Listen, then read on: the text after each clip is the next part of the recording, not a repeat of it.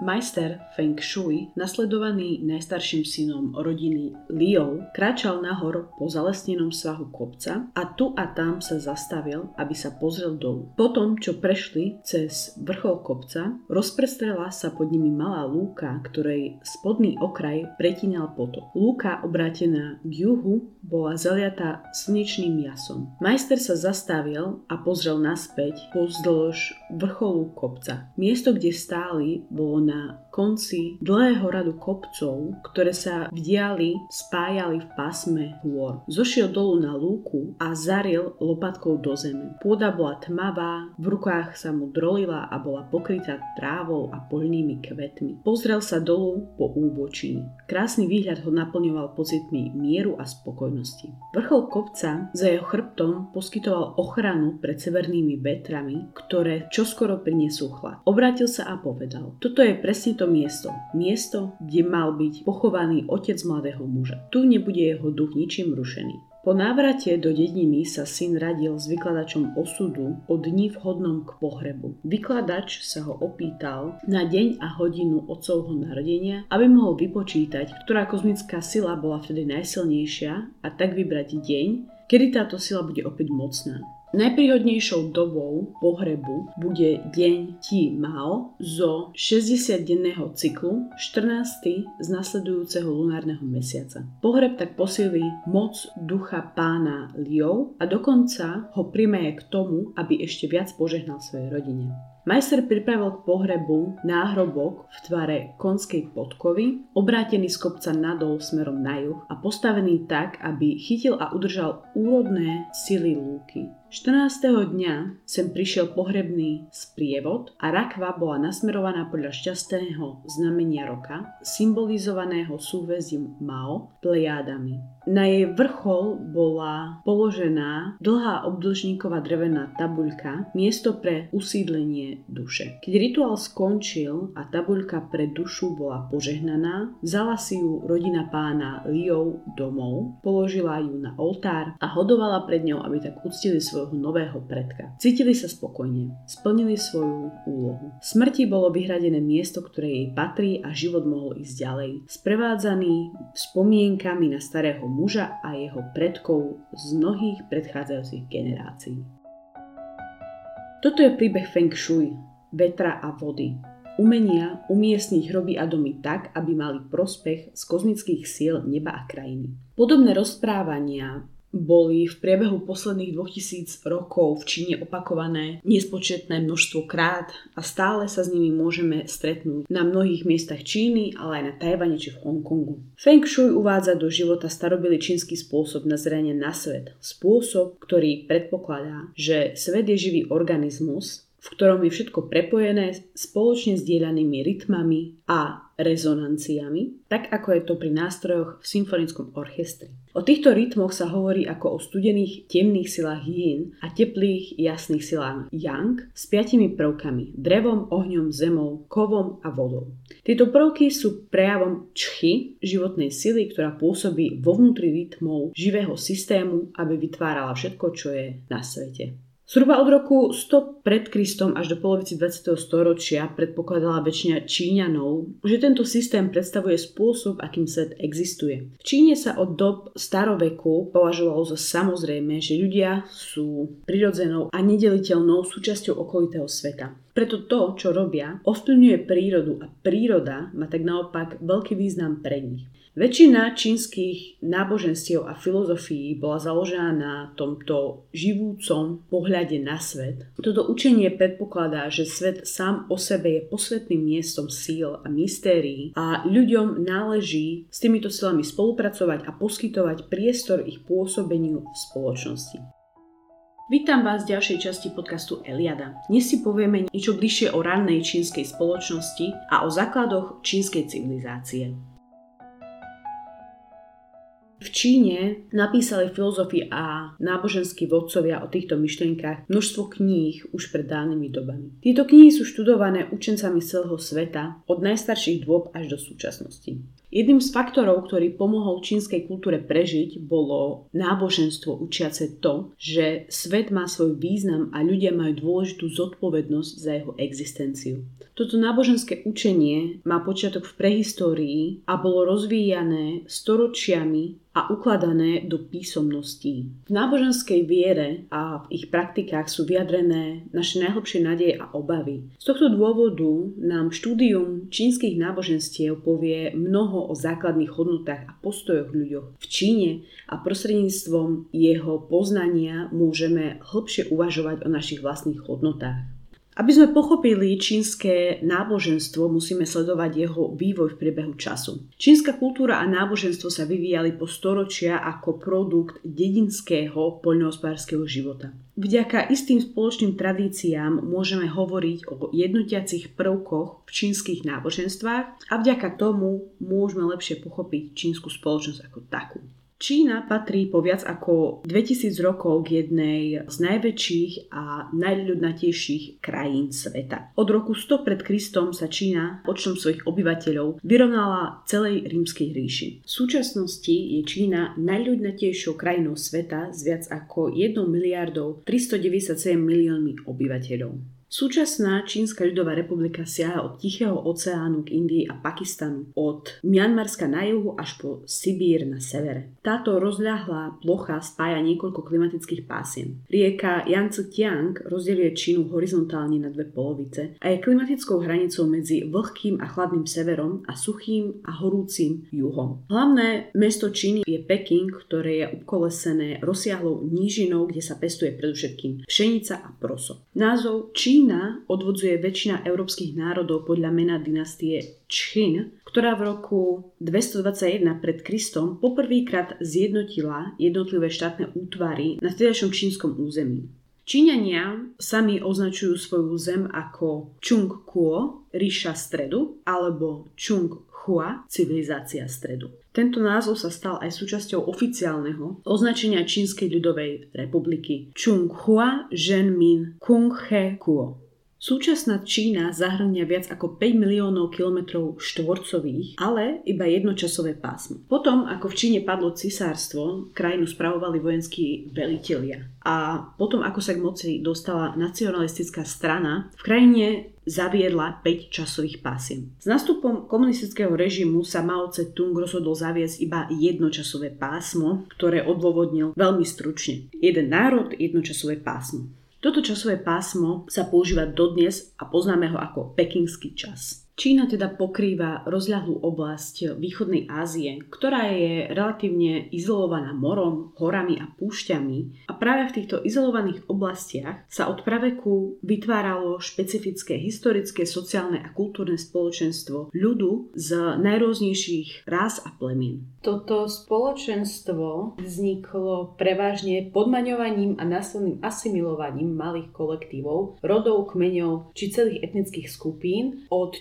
čias dynastie Čchin a Han, ktoré datujeme do 3. storočia pred Kristom až do 3. storočia po Kristovi. Tieto rôzne kolektívy sa postupne organizovali v jednotný centralizovaný štát, ktorý sa postupne rozpadal a opäť znova zjednocoval Úloha jednotiaceho a určujúceho elementu v tomto dlhodobom procese pripadla ľudu Chan, Chanské obyvateľstvo v dôsledku militaristických výbojov a kolonizácií dobitých území prenikalo do miest pôvodne osídlených inými spoločenstvami, čím boli narúšané kompaktné sídliská nechanských etnických celkov. Pri tomto procese dochádzalo k vzájomnému prelínaniu množstva zvykov, praktik a ideí, ktoré boli vytvorené na oboch stranách. Obdobne aj nichanské spoločenstvá a národnosti menili svoje sídla a zaberali miesta po iných spoločenstvách. Všetky tieto národy boli ale dohromady pripútavané k spoločnej ríši stredu.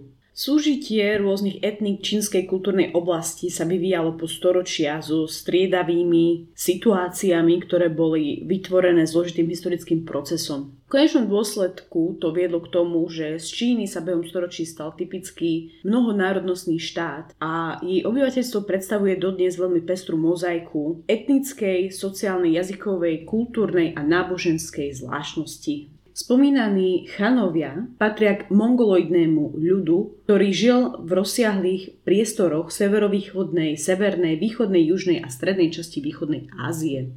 Sú autochtónnymi obyvateľmi, čo znamená, že sú pôvodnými obyvateľmi Číny. V súčasnosti tvoria chanovia zhruba 92% celej populácie Číny. Chanovia sú taktiež jediným národom na svete s tak dlhým a nepretržitým historickým vývojom na jednom území, so spoločnými biologicko-antropologickými rysmi, s jedným spoločným písmom, jazykou a výraznou kultúrou, ktorá prevyšuje všetky okolité národy. Čínsky jazyk, teda čínština, je národným jazykom Chanov a všetkých Číňanov. Je štátnym jazykom Čínskej ľudovej republiky a okrem Číňanov žijúcich v Číne a čiastočne aj nechanských národov na teritóriu Číny hovorí po čínsky aj početné čínske obyvateľstvo žijúce v Indočíne, Malajzii, na ostrovoch Tichom oceáne a rôzne diaspory v západnom svete. Čínsky jazyk je jedným z najstarších a najbohatších kultúrnych jazykov sveta. Prvé čínske písomné pamiatky boli nápisy veštieb na kostiach a na pancieroch korytnačiek, ktoré pochádzajú z doby pred 3,5 tisíc rokmi.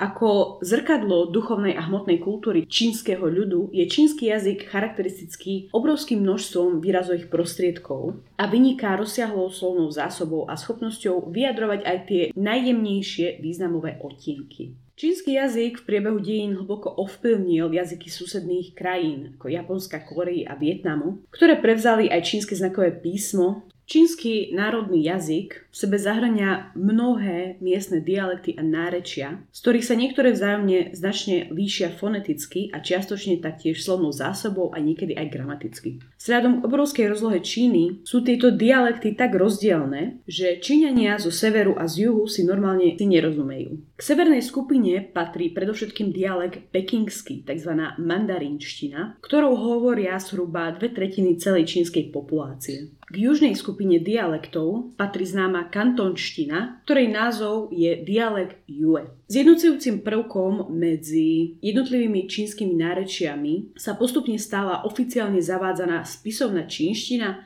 ktorá bola založená na pekingskom dialekte. Čínske znakové písmo je jedným z najstarších písomných systémov na svete. Jeho prvé pamiatky pochádzajú asi z 20. až 15. storočia pred Kristom, ako dokazujú spomínané nápisy na kostiach. Dnešná podoba čínskych znakov vychádza v podstate z tejto formy písma, ktorú používali Číňania už v dobe dynastie Čchin v 3. storočí pred Kristom. Čínske písmo vzniklo z pôvodného písma obrázkového, a je to svojim charakterom tzv. písmo logografické, čo znamená, že znaky predstavujú pojmy. Nie nejakú konkrétnu fonetickú podobu slova. Štandardným spôsobom písania čínskych znakov je z hora nadol, správa doľava. Čínske znaky majú okrem svojej oznamovacej funkcie taktiež kvality, ktorým sa prikladá veľký estetický význam. Kaligrafia, teda krasopis, je v Číne dodnes považovaný za druh výtvarného umenia. Štúdium týchto znakov je nesmierne namáhavé a zdlhavé a ich každodenné použitie je veľmi komplikované. Vláda Čínskej ľudovej republiky v snahe sprístupniť vzdelanie na najširším masám ľudu pristúpila od 50. rokov minulého storočia k reforme písma, ktorá spočíva v zjednodušení zložitejších foriem znakov, ktoré sú nahrádzané novo vytvorenými jednoduchými formami, bez toho, aby dochádzalo k zmene či posunu ich pôvodného významu. Čínska literatúra je tak pochopiteľne jednou z najstarších a najväčších svetových literatúr. Je pre ňu charakteristická výrazný spoločenská funkcia a nájdeme tu výrazný protiklad medzi literatúrou klasickou, ktorá je písaná klasickým jazykom, a literatúrou v hovorovom jazyku. Najstaršími dochovanými literárnymi textami sú ľudové spevy klasickej knihy piesní, Šting z 10. až 6. storočia pred Kristom. Ďalej sú to základné traktáty čínskeho taoizmu, kniha Tao a cnosti Tao Teti, ktoré podľa legendy napísal Lao Tse, o ktorých ďalej budeme hovoriť v časti o taoizme. Čínska tradícia vytvorila pojem trojice najvyšších čínskych umení San Tue, kam sa radí poézia, kaligrafia a maliarstvo. Napríklad na takú architektúru alebo sochárstvo sa hľadelo ako na obyčajné remeslo a bolo radené k tzv. užitočnému umeniu spolu s šperkárstvom. Maliarstvo a kaligrafia sa vždy navzájom doplňali a sú najvýznamnejšími a najoriginálnejšími disciplínami čínskej výtvarnej kultúry a vzdelanosti. Boli znakom gramotnosti, vzdelania a kultúry. Čínske maliarstvo súvisí so vznikom a vývojom písma. S kaligrafickým písmom bolo tiež tesne späté štetcové maliarstvo, hoci tradičné čínske obrazy boli maľované hlavne tušou a farby plnili rolu skôr doplnkovú. Podložkou bol hodváb alebo hodvábny papier. Veľmi obľúbená bola maliarská výzdoba vejárov. Okrem štetcov sa k maľbe používali aj drievka alebo papierové prúžky či dokonca prsty. Vlastné prsty. Čínska hudba má bohatú prehistóriu a históriu. Pri jej skúmaní musíme brať do úvahy veľkú rôznorodosť hudobných nástrojov a prejavov, čo je zapričinené obrovskou rozlohou čínskej civilizácie. O najstarších dejinách hudobnej kultúry sme informovaní prostredníctvom archeologických nálezov. Na základe nich vieme, že už na konci paleolitu, teda staršej doby kamennej, pred viac ako 10 tisíc rokmi protočíňania používali kostenné píšťaly. V neolite, teda v mladšej dobe kamennej, vznikla a rozvíjala sa keramika a vznikli hlinené okaríny a tieto nástroje pravdepodobne slúžili k obradom. Z prvého tisícročia pred Kristom poznáme litofony, teda kamenné zvonkohry, v čínskom staroveku mala hudba významnú úlohu v rituáli, ako v štátnom obrade, tak v chráme predkov. Orchester rituálnej hudby mal vždy presne určené usporiadanie a skladal sa z dýchových, bicích a neskôr aj strunových nástrojov. O počiatkoch hudby v Číne sa dozvedáme z mýtu, ktorý hovorí, že v dávnych dobách žltý cisár vyslal svojho úradníka Ling Luna do pohoria Khun Lun, kde rastli bambusy s kolienkami rovnako vzdialenými od seba. Z nich mal vyrobiť píšťalu zodpovedajúcej dĺžky a z nej odvodil základný tón čínskej hudby. V skutočnosti si každá dynastia určovala základný tón sama, a to na základe presných prepočtov. Už v dynastii Chou od 8. do 3. storočia pred Kristom poznáme rozvinutý systém 12 štandardných tónových výšok a systému 5 základných tónov. Čínska hudba ale nebola výhradne pentatonická, čiže neskladala sa iba z týchto 5 tónov, ale boli ku nej pridané aj ďalšie dva. Ale týchto 5 tónov pentatoniky zahrňal aj kozmologický systém. Teda zahrňal sebe 5 prvkov. Drevo, oheň, kov, vodu a pôdu. Každému prvku bola rovnako priradená jedna z piatich svetových strán, vlastná farba, telesný orgán, stav mysle. Medzi tónami mali podobne ako medzi prvkami fungovať vzťahy produkcie a reštrikcie, čo malo vplyv aj na pravidlá, podľa ktorých vznikali melódie v súlade s vesmírnym poriadkom. Hudba bola považovaná za reakciu ľudského vnútra na vonkajší svet a mala odzrkadľovať spoločenskú realitu. Najznámejším pojednaním o hudbe je Yue Ting, kniha o hudbe a podľa legendy ju kompiloval sám Konfucius. Dokonca pre účely zbierania ľudových piesní boli vytvorené zvláštne štátne inštitúcie. V dobe Han, v 3. storočí pred Kristom, bol zriadený zvláštny úrad, ktorý v dobe svojho najväčšieho rozkvetu zamestnával viac ako 800 hudobných hudobníkov, ktorí zbierali ľudové piesne. Čínska architektúra má veľmi hlboké korene, ktoré siahajú až do neolitu, kedy stavitelia poprvýkrát použili tvary, ktoré sa stali pre čínsku architektúru typické. Hoci má čínska architektúra takúto tisíce ročnú tradíciu, do súčasnosti sa dochovalo iba málo skutočne starých stavieb. Je to dôsledkom toho, že základným stavebným materiálom bolo drevo, ktoré ľahko podlieha skaze. Čínske stavebníctvo bolo v mnohých ohľadoch konzervatívne a jeho základné rysy sa v priebehu času nemenili. Ako som už spomenula, starí Číňania na sochárstvo nepozeralo, nepozerali ako na vysoké umenie, na rozdiel od Grékov a Rimanov, ale považovali ho za remeslo. Ako materiál používali nefrit, kameň, drevo, bambus, kosti, bronz, keramiku. Predmety z nefritu a bronzu boli vďaka ušľachtilosti týchto materiálov posudzované s úctou a jednalo sa najmä o predmety obradné. Nefrit sa stal kultovným materiálom neolitických kultúr na pobreží Číny. Svedčia o tom nálezy pochádzajúce už z obdobia 3600 pred Kristom. Sú to trojrozmerné zobrazenia drakov, vtákov, ľudských postáv, vrátane tzv. venuší. Nefrit, čínsky Yu, sa od týchto dôb stal pre Číňanov posvetným kameňom a bol spájaný s tými najušľachtilejšími vlastnosťami, schopnosťami a túžbami a taktiež so svojou magickou mocou pozitívne ovplyvňovať. Keď hovoríme o kultúre Číny, nemôžeme opomenúť porcelán. Ten pravý porcelán sa začal vyrábať približne od 10. storočia a tvorila ho zmes kaolínu, živice a kremeňa, ktorá bola pálená pri priemerných teplotách až 1300 stupňov Celzia. Prvé nálezy porcelánu ale nachádzame už v 6. storočí v hrobkách z dynastie Sui. Už na začiatku 14. storočia boli zriadené štátne, respektíve cisárske dielne na výrobu porcelánu. V tomto období sa vytvorili aj ideálne podmienky pre rozvoj obchodu medzi Čínou a Európou. Hlavne farebná kombinácia modrej a bielej okúzila svet okúzila svet a zapríčnila prvé pokusy o, o výrobu napodobením. Porcelán sa postupne stal umením na rovnakej úrovni ako profesionálne maliarstvo. Vyspelosť čínskej civilizácie sa neobmedzuje iba na umenie a technické vynálezy. V starej Číne vznikol takmer po všetkých stránkach dokonalý autokratický štát s inštitúciami byrokratickej správy, s presnou evidenciou, s úradníckou vládou, ktorí boli volení na základe schopností, ktoré prekázali pri skúškach. Existovala tu centrálna kontrola hospodárstva, spoločnosti, literatúry aj myslenia. Ak chceme pochopiť všetky spoločenské a ľudské faktory, ktoré sa podielali na vývoji Číny, musíme sa pozerať na tie spoločenské a kultúrne výrazové rysy, ktoré dodávajú čínskej civilizácii jej jedinečnosť. Práve hodnoty a normy, ktoré tvoria čínsku civilizáciu, pochádzajú z ich náboženských tradíc, ktorým sa budeme venovať už o týždeň.